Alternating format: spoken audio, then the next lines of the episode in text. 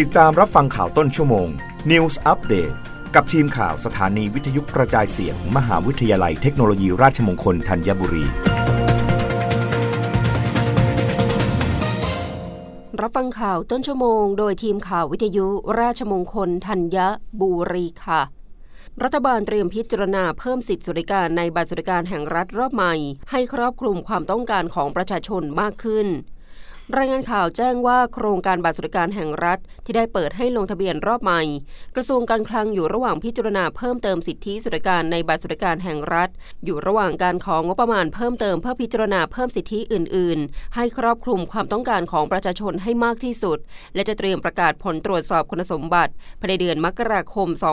2566 เริ่มต้นการใช้สิทธิ์ ตั้งแต่วันที่ 1 มีนาคม 2566 กระทรวงการคลังอยู่ระหว่างพิจารณาเพิ่มเติมสิทธิสวัสดิการในบัตรสวัสดิการแห่งรัฐที่มีอยู่เดิม ให้สอดคล้องกับสถานการณ์เศรษฐกิจ และครอบคลุมความต้องการของประชาชนมากขึ้น โครงการบัตรสวัสดิการแห่งรัฐรอบใหม่ดังกล่าว ได้เปิดให้ลงทะเบียนไปแล้วตั้งแต่วันที่ 5 กันยายน ถึง 31 ตุลาคม 2565 และได้ประกาศผลการลงทะเบียน และผลการตรวจสอบความสัมพันธ์กับกรมการปกครองเป็นขั้นตอนแรก ตามเกณฑ์บุคคลและเกณฑ์ครอบครัว ขณะนี้อยู่ระหว่างการประกาศผลการพิจารณาคุณสมบัติผ่านเว็บไซต์เป็นขั้นตอนต่อไปภายในเดือนมกราคมนี้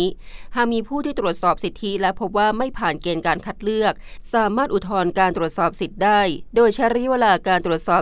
15-30 วัน หากอุทธรณ์แล้วผ่านยังคงได้รับสิทธิ์บัตรสวัสดิการแห่งรัฐย้อนหลังด้วย รัฐบาลมุ่งเน้นการยกระดับคุณภาพชีวิตผ่านมาตรการโครงการ ตลอดจนการให้บริการพื้นฐานต่างๆ ของภาครัฐ เพื่อให้ประชาชนสามารถเข้าถึงสิ่งจำเป็นพื้นฐานได้อย่างมีประสิทธิภาพ มีชีวิตความเป็นอยู่ที่ดีขึ้น แก้ไขปัญหาความยากจน ลดความเหลื่อมล้ำและดูแลประชาชนทุกกลุ่มอย่างเท่าเทียม